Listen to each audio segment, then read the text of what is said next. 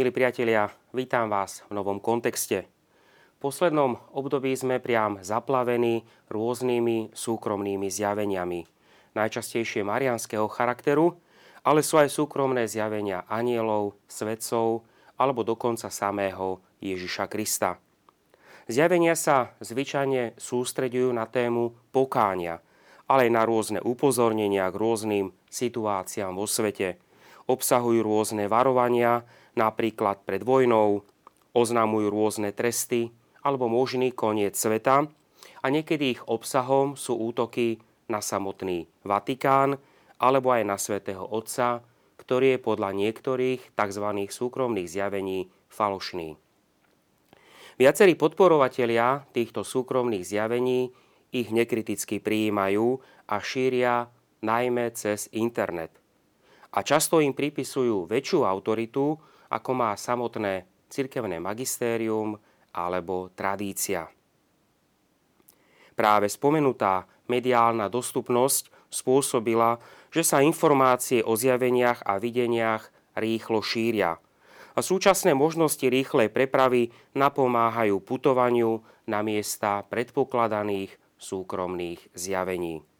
V tomto roku tiež prežívame z tej výročie fatimských zjavení, ktoré viacerí súčasní teológovia interpretujú ako prejav Božieho milosrdenstva.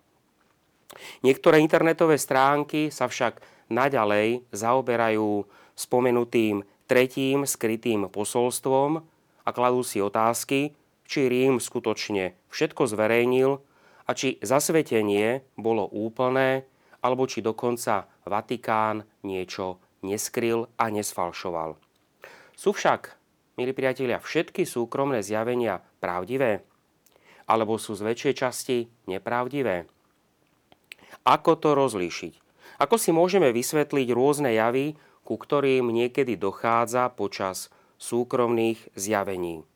Dá sa pri súkromných zjaveniach argumentovať racionálne, dá sa poukázať na sväté písmo, na učenie cirkvy alebo na rozhodnutie miestneho biskupa. Je potrebné, aby veriaci katolík prijímal všetky súkromné zjavenia a tak sa spasil? Neohrozí svoju spásu, ak niektoré alebo všetky súkromné zjavenia odmietne? A nie sú v konečnom dôsledku za mnohými súkromnými zjaveniami rôzne finančné alebo okultné hrutia, ktoré pod hlavičkou súkromného zjavenia útočia na cirkev. Nie je tu hrozba zneužitia zo strany podvodníkov, ktorí chcú získať takto od dôverčivých veriacich peniaze. Má cirkevná autorita vôbec právo odmietnúť súkromné zjavenie? Viacerí z vás ma v tejto súvislosti oslovili telefonicky, rozhovorom alebo mailovo, aby som sa vyjadril k téme súkromných zjavení. Milí priatelia, ak vás všetky tieto otázky zaujímajú, pozývam vás sledovať dnešnú reláciu v kontexte. Vložím problematiku možných súkromných zjavení do histórie a teológie cirkvy, aby sme takto spoznali ich svetlá a tiene.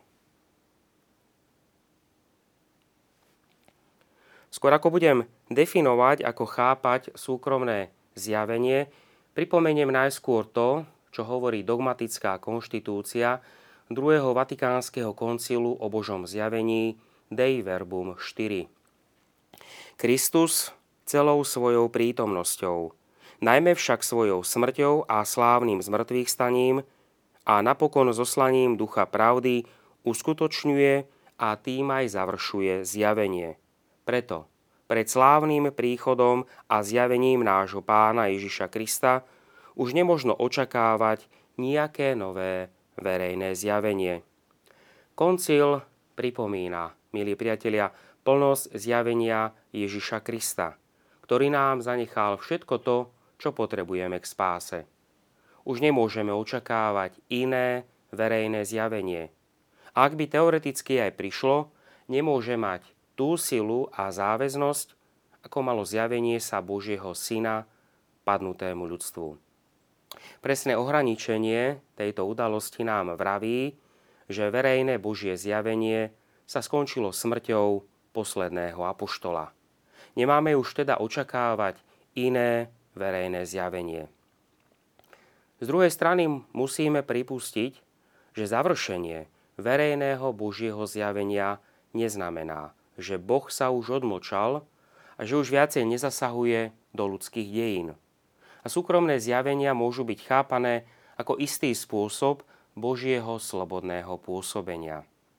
Súkromné zjavenie môže iba poukázať na niečo, čo je v danej dobe potrebné si na novo uvedomiť. Pričom vychádza z posolstva Ježiša Krista, tak ako je uchované vo Svetom písme a v tradícii. A teraz si ujasníme pojem súkromného zjavenia.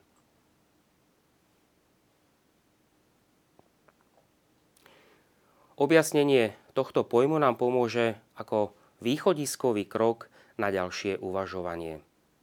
Súkromnými zjaveniami alebo víziami chápeme v teológii psychické zážitky, v ktorých ináč neviditeľné a nepočuteľné objekty, prípadne osoby, aj keď ich bytie neprístupné normálnej ľudskej skúsenosti, sa objavujú nadprirodzeným spôsobom. V zásade autory sa zhodujú v tom, že v týchto opisoch sa zdôrazňuje nadprirodzená činnosť Boha, ktorý zjavuje nejakú pravdu, nejaké tajomstvo alebo niečo iné, a to pre dobro konkrétnej osoby, prípadne pre dobro církvy alebo ľudskej spoločnosti. Samozrejme, platí tu základné pravidlo, že zjavenie ako také je možné, ale vždy si treba uvedomiť, že akékoľvek pôsobenie anielov a svetých má svoj základ v seba zdieľajúcej láske Boha k ľuďom, teda niet zjavenia bez Božieho dopustenia a súhlasu. Pri skúmaní určitého súkromného zjavenia však platí stará múdra cirkevná zásada, že nadprirodzené pôsobenie pri súkromnom zjavení neslobodno predpokladať, ale treba ho dokazovať. Dovolím si pripomenúť, že zjavenie ako také nie je výlučnou domenou rímskokatolického cirkevného prostredia. Súkromné zjavenia máme zdokumentované aj v ortodoxných cirkvách. V priebehu dejín ich nachádzame takmer všade. Rôzne zjavenia, posolstvá, videnia. V prípade nás katolíkov, kresťanov, ide najmä o zjavenia Panny Márie. Dovolím si však pripomenúť, že tento fakt je závislý na historickej dobe.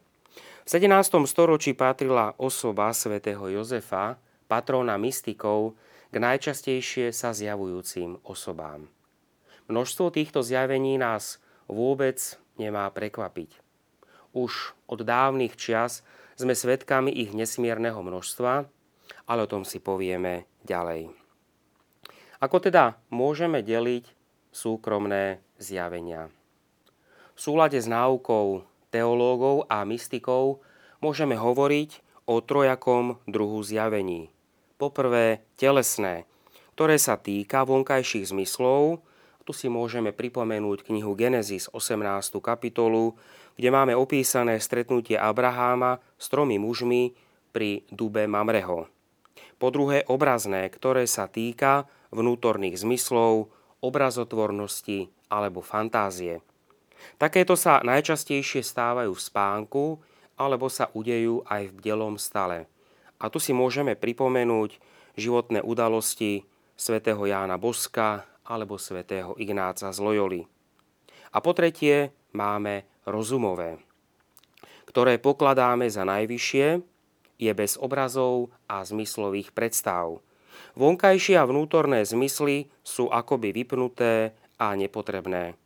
A tu môžeme poukázať na životný príbeh svätého Jána z Kríža.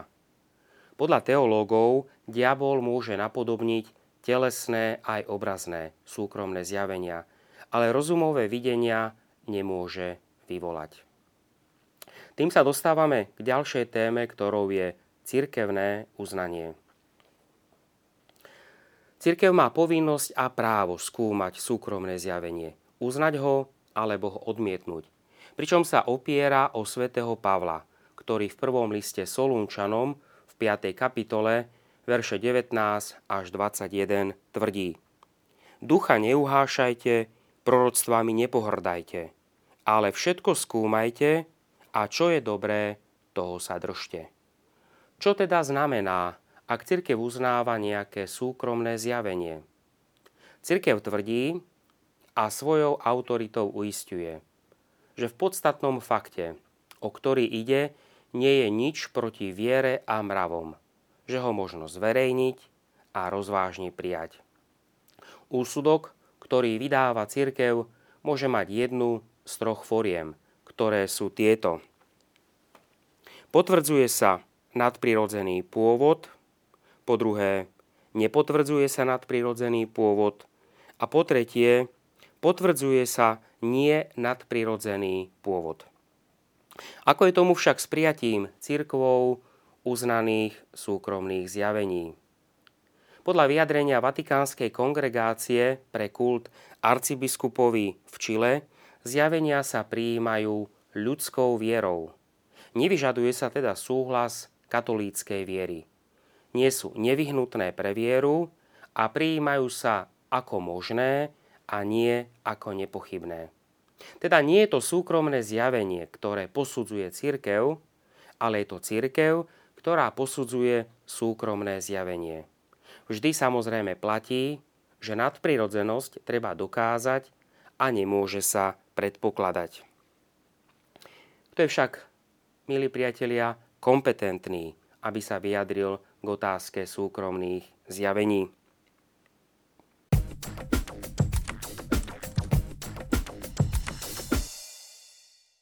Kto má právo konať a hovoriť v mene cirkvi?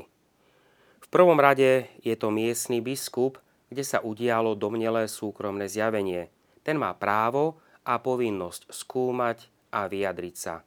Po druhé, miestna alebo národná biskupská konferencia, ktorá môže zasiahnuť v dvoch prípadoch. Ak ju požiada miestny biskup so zámerom pomoci pri rozlišovaní, alebo ak predpokladané súkromné zjavenie presiahlo národnú alebo miestnú pozornosť. Samozrejme, vždy až po súhlase miestneho biskupa.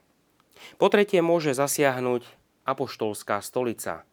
Ak ju o to požiada miestny biskup alebo kvalifikovaná skupina veriacich, alebo môže priamo zasiahnuť apoštolská stolica z dôvodu právomocí rímskeho biskupa. Tým sa dostávame k ďalšej téme, ktorou je rozdelenie súkromných zjavení. Čo sa týka súkromných zjavení, hlavným problémom je otázka ich pravdivosti. Vzhľadom na tajomnú a nedozernú silu podvedomia a masovej sugestie nie je ľahké rozoznať zjavenie od ilúzie, prípadne od vplyvu diabla. Poznáme z histórie, že niektorí tzv. vizionári sa priznali až na smrteľnej posteli, že spolupracovali s diablom. Ide v zásade o to, že falošné zjavenie môže veľmi poškodiť duchovnému životu tak samotného vizionára, ako aj iných veriacich. Odborníci 42. marianského pracovného týždňa v Zaragóze v roku 1986 zrátali vyše 21 tisíc súkromných zjavení počnúc rokom 1000. Počas 20. storočia bolo zrátaných asi 400 súkromných zjavení a vyše 200 súkromných zjavení v období rokov 1944 až 1993. Len zo pár z nich dostalo od miestneho biskupa potvrdenie o nadprirodzenom charaktere skutočnosti. Niečo cez 10. Napríklad Lourdes, Fatima, zjavenie svätej Kataríny z Labúr v Paríži, prípadne zjavenia sestre Faustine. Presný počet sa nedá určiť, pretože viaceré zo súkromných zjavení sú neustále v stave skúmania. V súlade s duchovnými autormi môžeme hovoriť o štyroch druhoch súkromných zjavení. Poprvé autentické, ak ho církev uznala ako nadprirodzené, napríklad Lourdes, Fatima, Sveta Katarína z Labúr, sestra Faustína. Po druhé, problematické, To znamená, ak je súkromné zjavenie v stave skúmania, alebo sa o ňom vedú teologické spory. Tu môžeme spomenúť napríklad Medžugorie, Litmanovú alebo Dechtice. Po tretie, falošné. Ak ten, ktorý ho dostal, verí, že je nadprirodzené, ale v skutočnosti nie je. Prvou príčinou falošných zjavení je simulácia. Je to dosť časté u tých, ktorí túžia za každú cenu po zjaveniach. Tu môžeme spomenúť smutný príbeh františkánky Magdalény z kríža zo 16. storočia. Druhou príčinou je veľmi živá obrazotvornosť, ktorá môže klamať. Dokonca sveta Terézia z Avily predtým varuje. Tretou príčinou je choroba. A štvrtou príčinou je zlý duch, diabol, ktorý môže vyvolať falošné zjavenia alebo videnia. Po štvrté máme podvodné súkromné zjavenia, ak tu ide o trik šarlatána s cieľom zosmiešniť veriacich alebo neoprávnene získať peniaze.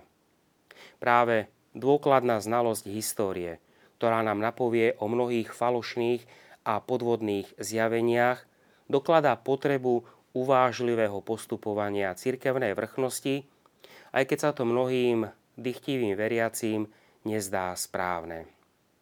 Aké sú potom, milí priatelia, príčiny omilu? Prečo je tomu tak? Ako je možné, že sú omily v súkromných zjaveniach? Známy jezuitský autor Pula, ktorý sa dlhú dobu venoval otázke súkromných zjavení, udáva 5 príčin omylu v súkromných zjaveniach. Prvou príčinou je falošné vysvetľovanie zjavení alebo videní. Druhou príčinou je nevedomosť ohľadom skutočnosti, že historické udalosti sa často sprostredkúvajú len s približnou pravdou. Po tretie, počas zjavenia sa mieša ľudská činnosť, ktorá je omylná, s nadprirodzenou činnosťou. A tu platí zásada svätého Tomáša Akvinského – Čokoľvek sa prijíma, prijíma sa na spôsob prijímajúceho. Povedané inak, aj po bežnej kázni sa môže kňaz dozvedieť od veriacich asi 3 alebo 4 verzie toho, čo vlastne v kázni povedal. Po štvrté, po zjavení iné osoby môžu ináč predstaviť zjavenie, ako to chcel vizionár. Po piaté, životopisci alebo zapisovatelia zjavení ich môžu okrášliť, čím manipulujú zjavenie. Toto zavše robia aj vydavatelia životopisov svetých, aby mohli na knihách o súkromných zjaveniach viacej zarobiť. Tým sa dostávame k závažnej téme, ktorou sú kritéria na skúmanie predpokladaných súkromných zjavení. V tradícii cirkvy sa uchovali dva druhy kritérií, pozitívne a negatívne. Tieto pomáhajú, pretože len verejné zjavenie Ježiša Krista bolo neomilné.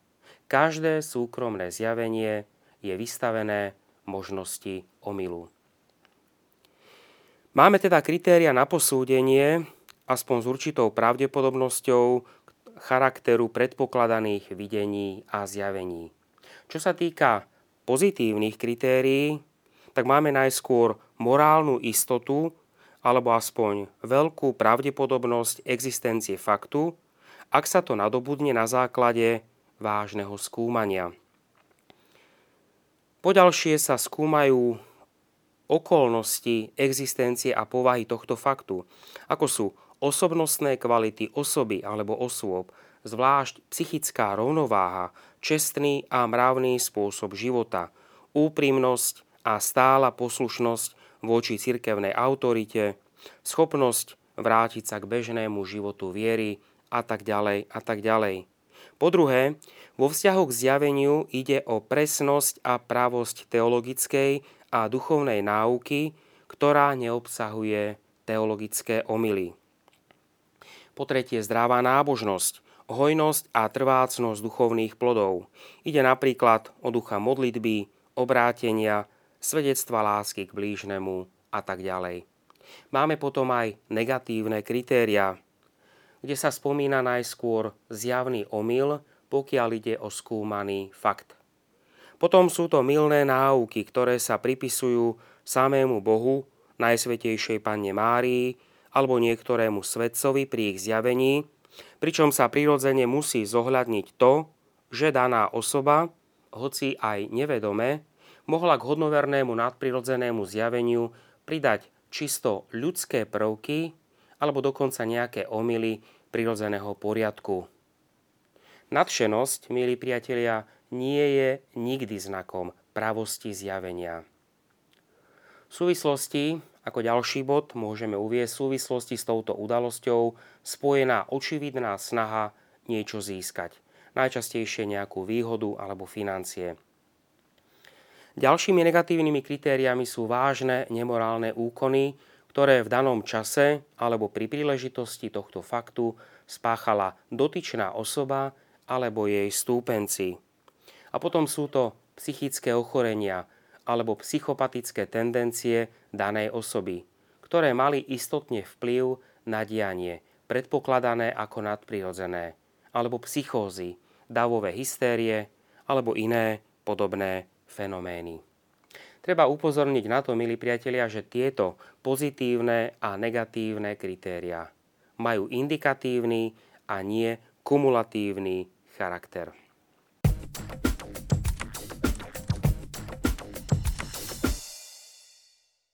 Zdá sa, že žijeme v období veľkého počtu súkromných zjavení.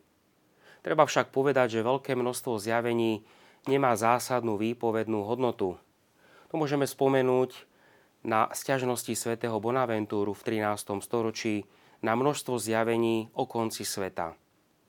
Máme zachované svedectvá zo stredoveku, z viacerých koncilov, kedy máme zdokumentované súkromné zjavenia viacerým biskupom a opátom, že práve oni sa stanú novým a budúcim pápežom. Vyplýva z toho teda potreba vyváženého a obozretného postoja. Ak je totiž zjavenie pravé a potrebné, aj keby ho lokálny biskup odmietol, Božia milosť to dosvedčí.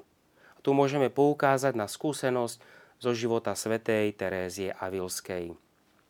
Veľmi dôležitá je potom pokora, Svetá Terézia Veľká pripomína spolu sestrám, že je znakom pýchy, ak niekto túži, aby sa mu dostalo súkromných zjavení.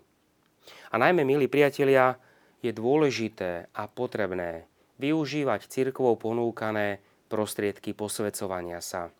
Čítanie a meditácia svätého písma. Osobná a spoločná modlitba. Príjmanie sviatostí, osobitne Eucharistie a sviatosti zmierenia. Modlitba, duch pokánia a charity v dávaní almužny.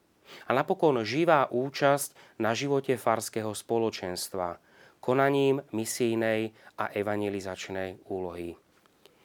Pripomeniem záverom úryvok z Lukášovho podobenstva o Boháčovi a Lazarovi, ktoré poznáme zo 16. kapitoly. Boháč sa domáhal toho, aby sa mŕtvý zjavil živým a tak ich priviedol k pokániu. Odpoveď Abraháma znela. Ak nepočúvajú Mojžiša a prorokov, neuveria, ani keby niekto vstal z mŕtvych. Keby sme to úplne na záver prerozprávali slovníkom svätého Augustína, tak by sme mohli povedať takto. Ak ľuďom nestačí živý Kristus prítomný v cirkvi, vo sviatostiach a vo Svetom písme.